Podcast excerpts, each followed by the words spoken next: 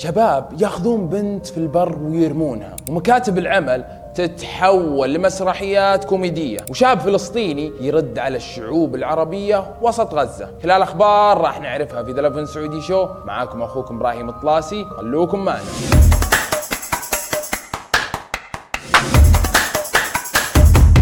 إذا أهلك حطوا ثقتهم فيك انتبه يا عزيزي المتابع تخون هذه الثقة بأي شكل من الأشكال. مثل هالبنت مدري الولد الصغير طاح له على شلة تركوه في البر وهو في حالة غير طبيعية.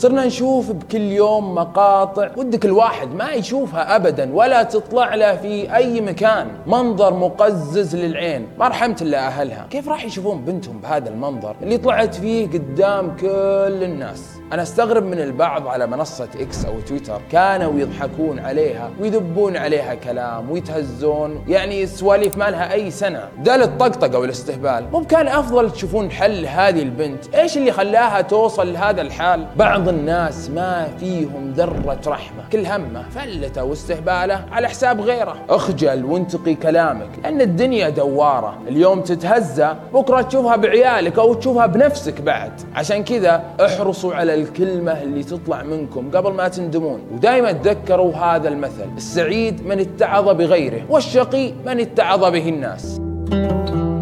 تخيل تصحى كل صباح ونفسيتك بخشمك وحالتك حالة. ولا ودك تكلم أحد. ومداوم في زحمات الرياض. ويقابلك كل يوم في بيئة العمل مثل هالنوعيات.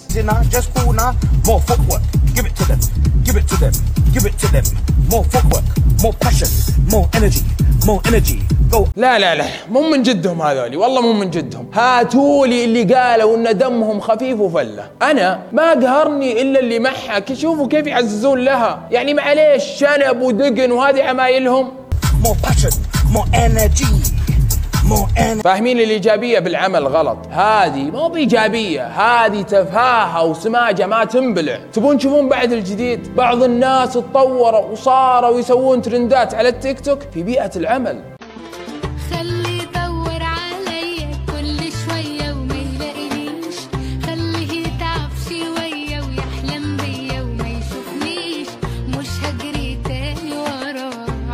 فيكم هذول زملاء عمل. خلوهم ينبسطون. ترى كذا بعض الناس تفكيرها مكان العمل والبحث عن لقمة العيش صار مكان للتفاهات. بعدين معقولة. وش البيئات العمل هذه اللي فيها كمية فضاوة لدرجة قاعد يصورون مشاهد. ما صدقنا نخلص من الموظفين والموظفات اللي يجيبون معهم قهوة وحلا ويقعدون يوزعون على اللي بالمكتب. طلعوا لنا هذولي حقين المشاهد. والله هزلت هزلت.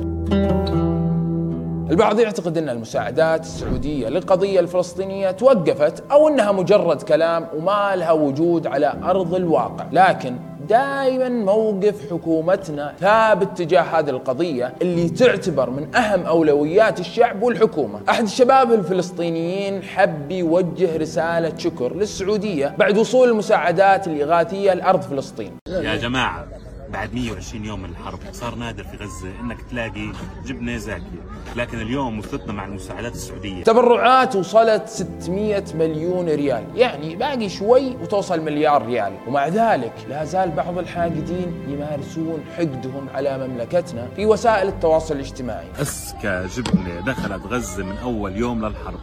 طعمها كان يعني بالنسبة لنا فاخر على الآخر شكرا للسعودية عشان بتجيبوا لنا مساعدات زاكية. يا جعلها عافية عليك وعلى كل اللي معك. انتو ناس شرفاء وتستاهلون كل خير. الشعب الفلسطيني شعب راقي. لا يهمكم اللي يصير على السوشيال ميديا. هذولي ناس نسميهم الذباب الإلكتروني. ترى كل همهم ينشرون الفتنة بين الشعوب العربية. يعني ما همهم لا قضية فلسطينية ولا مساعدات ولا أي شيء. فتكفون احرصوا احرصوا احرصوا على أخذ المعلومة من الناس الصح وهذه كانت آخر أخبارنا في ذا السعودي شو. كان معاكم أخوكم إبراهيم الطلاسي. لا تنسون تشتركون في قنواتنا. سلام عليكم.